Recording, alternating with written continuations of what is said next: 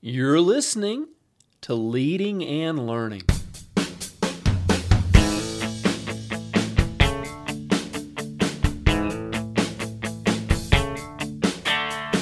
This is the place where we talk about practical leadership, theology, fitness, how to create winning habits, and so much more.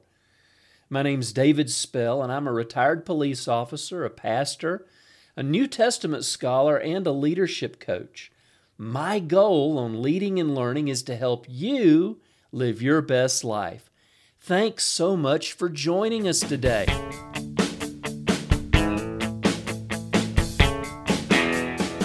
Welcome back to Leading and Learning. This is episode number 422 Training Your Church Safety Team.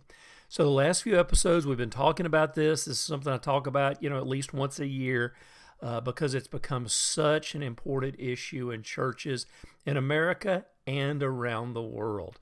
Uh, I was in India last year. Uh, the persecution over there is real. Um, the there have been churches over there where people are breaking in during services and attacking church members.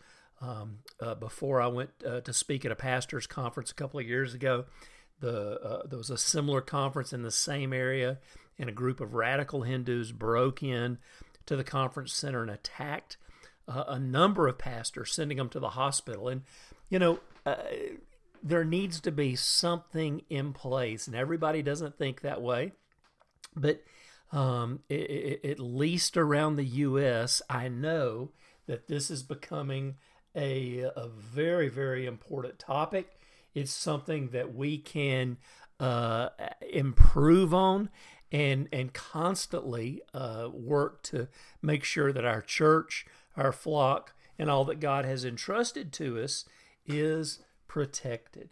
So. Um, if you haven't heard the last couple of episodes, we've talked about it, the need for it, um, options, uh, different things that you can do to protect your church. last week we we, we delved into that a little bit more. But today I'm going to talk about training. Um, it's not enough just to start a safety ministry at your church, they need to be trained. And it's so important that they have ongoing training. One of the things that I say all the time, and this is not original to me, but it's still a powerful truth, and it's we don't rise to the occasion, we fall to our highest level of training. I was a police officer for 30 years and I saw this on a regular basis where uh, an officer who, uh, maybe a newer officer who didn't have the training, um, they don't rise to the occasion. They fall to wherever their highest level of training was. And that can be good or that can be bad depending on the training. I've seen citizens, civilians who um, haven't had any training. And so when something bad happens, they they freeze up. They they go into that what we call condition black, where where they have no response. They just their their, the, the the processor in their brain has no information to compute, and there's nothing that they can do. And so we need to have training. And and uh, probably three, four, five months ago, I was actually at um, a particular church training put on by a, a, a very well known, reputable group that trains church safety teams. and we took our church uh, training, our, our, safety team leaders to this training, and it was it was really good. But the thing that, that amazed me were the fact that there were people in this training who looked like this was the first formalized uh, training that they had ever had uh, talking about firearms. that We didn't have any live guns in the classroom. We were using dummy guns. But there were people who, who, who honestly didn't look like um, they had ever had any formal training in handling um, any type of weapon at all. And so it was actually kind of scary to think that these guys and girls are actually protecting their churches. So we don't rise to the occasion, we fall to our highest level of training. So training is absolutely essential absolutely vital for your church safety team. Now, the beauty of it is, I'm going to share with you a bunch of different aspects of training, but the beauty of it is, is you don't have to do all this yourself. Um, there, like I just said, I, have been to a couple of different seminars put on by uh, groups that do church training um, uh, for for church safety teams. There's great materials out there online. There, there's stuff on YouTube. There, there, there's material out there. Most every um, good firearms range training center provides excellent training where you can send your people to so that they can know how to handle a firearm safely and tactically. So you don't have to when I when we talk about this training, you don't have to do it all yourself. Um, there's a lot of great things out there if you're just willing to look. So let's talk about how often should your team train. How often should they train? I recommend at least quarterly. Um, monthly is great, but but that's tough. That's tough to get together every month. We get together several times a year and do different types of training.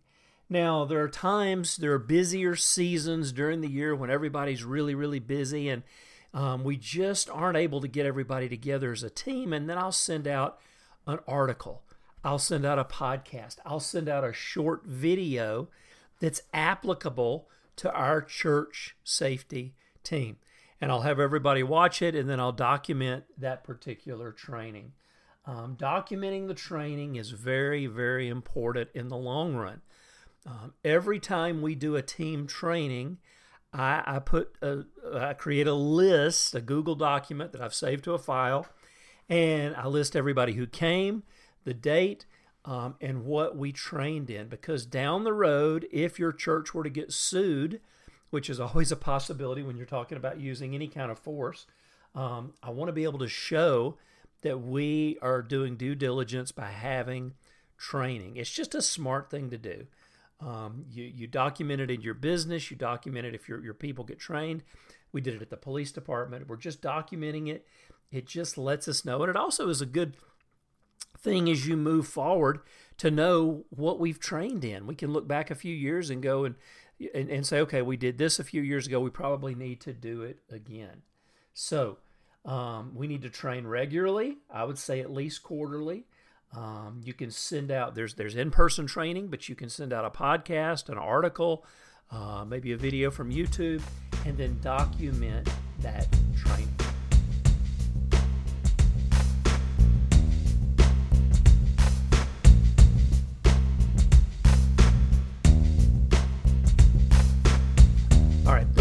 We'll be right back. When we jump back in, we're actually going to be looking at some of the different areas of training. But I wanted to let you know that this episode of Leading and Learning is brought to you by my book, When the Stars Fell from the Sky. This was volume two of the Zombie Terror War series, still my best selling series of books. I wish I could say my incredible biblical studies, my incredible um, uh, handbooks on Mark or, or Acts uh, were my best sellers, but they're not.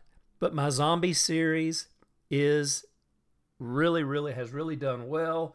It's popular. Um, lots of reviews on Amazon, and it's an exciting, fast paced series. And when the stars fell from the sky, this is book three of the series. Um, I'm not going to give you any spoiler, um, any information to, to, to spoil it for you, but let me just say that this is an intense book. Um, there's, you know, I've got my characters that are all based on people I, I know or have known throughout my own career. Um, and and what we're seeing in, in, in this in book three of the series is we're starting to see some of the cities along the east coast of the United States falling because of this bioterror uh, weapon that's been released. So um, that's all I'm going to say. But if you'll click on the link, you can go to uh, Amazon and read the first chapter or two for free. I think it'll hook you. You'll want to get a copy of it, and even if you don't, even if you don't like zombies, check this series out. I think you will really, really enjoy it. So, when the stars fell from the sky, volume three of the Zombie Terror War series.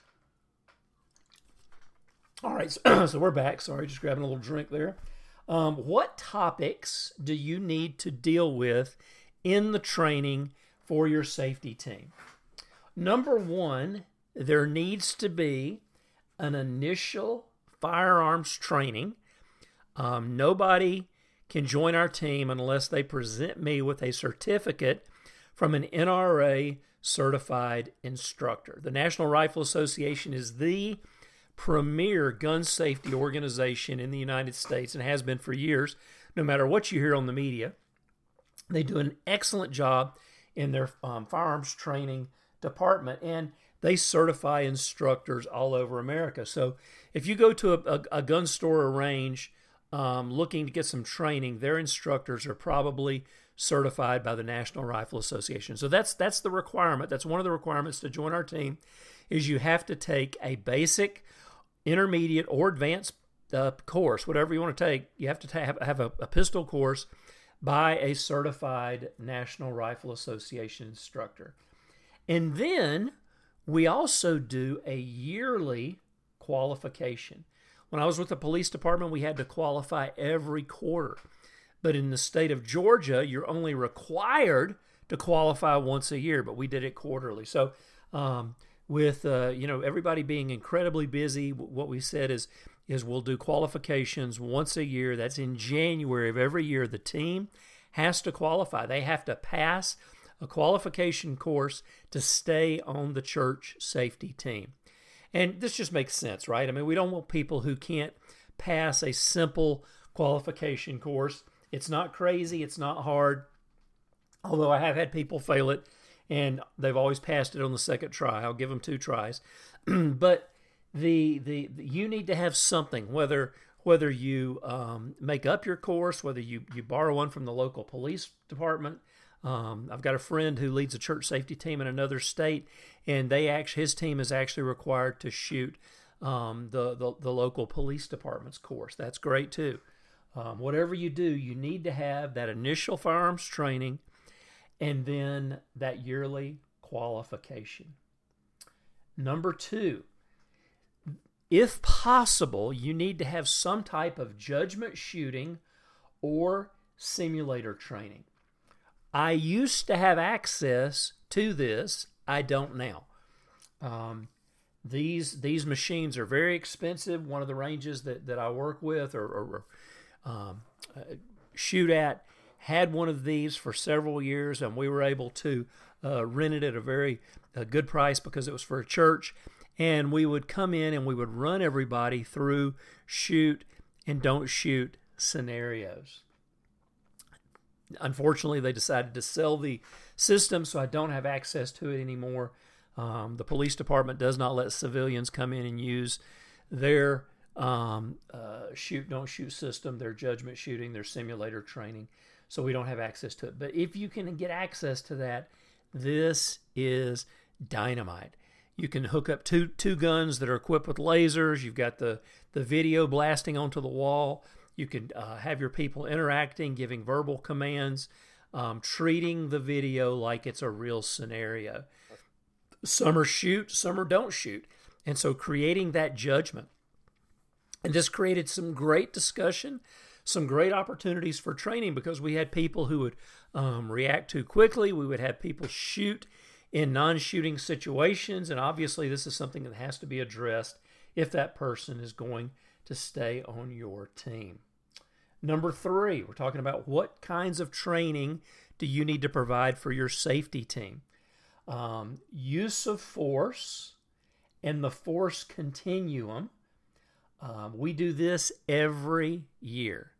Every year we do the use of force refresher. And what we do is we're actually going through what the state law says, what Georgia state law, because that's what governs us, um, says about using force. Uh, the force continuum is something that uh, every law enforcement officer knows about. This is uh, how the levels of force progress through an encounter. Obviously, the first one is your presence. Um, and then we move into um, what words are you using, your, your, your, your tactical communication skills, verbal de escalation, verbal judo, whatever you want to call it and we work all the way through to the very end, the very last one, which God forbid we ever have to use, but that is using deadly force. So that force continuum is very important. Um, the, the use of force refresher is very important, and we, we go through it, our team goes through it every single year. Number four, what kind of training does your team need? How about some basic first aid and CPR training? Um, the the certification for CPR in Georgia is good for two years. Um, we try and put it run run everybody through it during during that two year period, so that they their their certification never expires. But it, there's also included within that component the guy who does ours, maybe, maybe does it everywhere. They do it everywhere, but it's a it's a basic first aid course as well. Um, there's other really good first aid courses out there, Stop the Bleed, um, and some others that uh, um, really are, are, are, worth your while.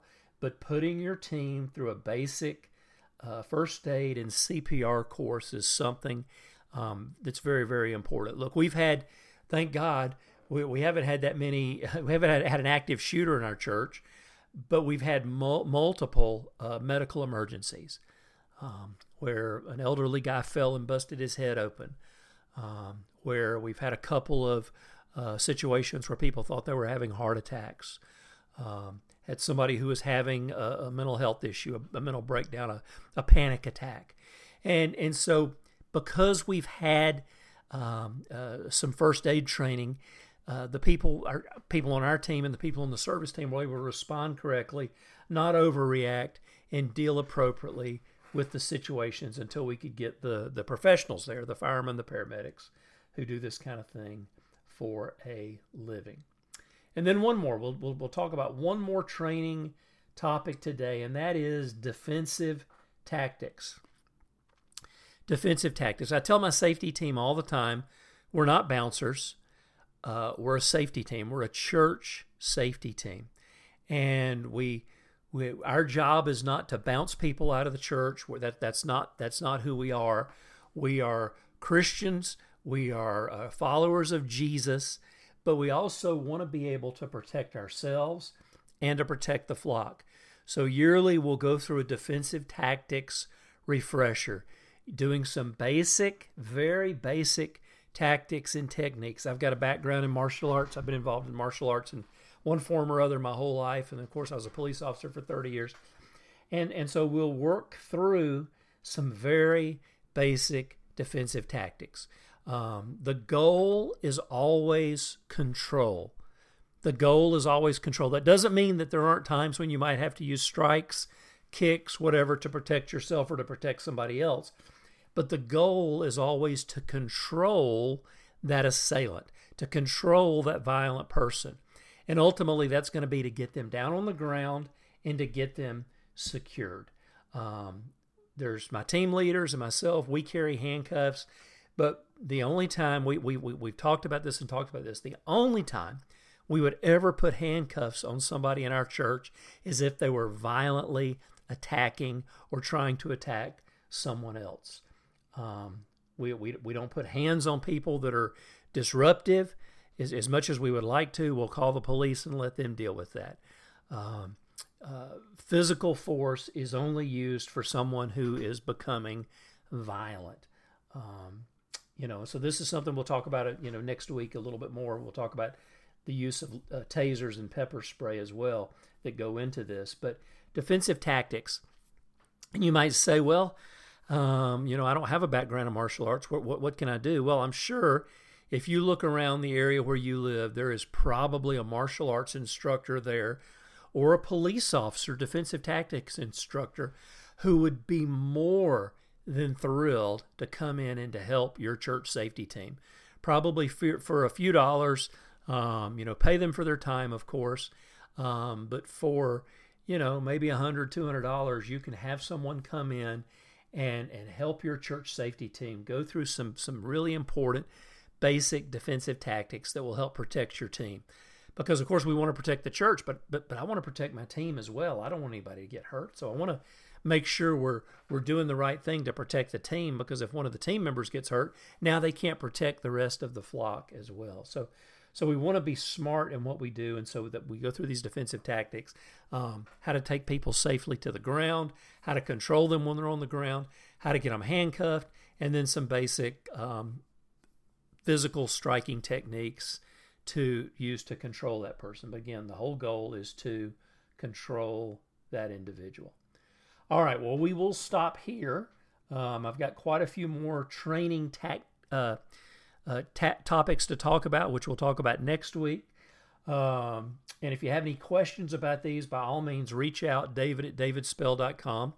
Um, go to my website, davidspell.com, and uh, if you have a question or comment about today's post, um, you know, anything you want to talk about related to church safety, let me know so that we can keep the conversation going. While you're there, make sure you sign up to get my free newsletter so that we can stay in touch. And uh, if I can help you in any way, especially with this important uh, issue of church safety, again, david at davidspell.com. Well, friends, thanks for being with me, and we will see you next week on Leading and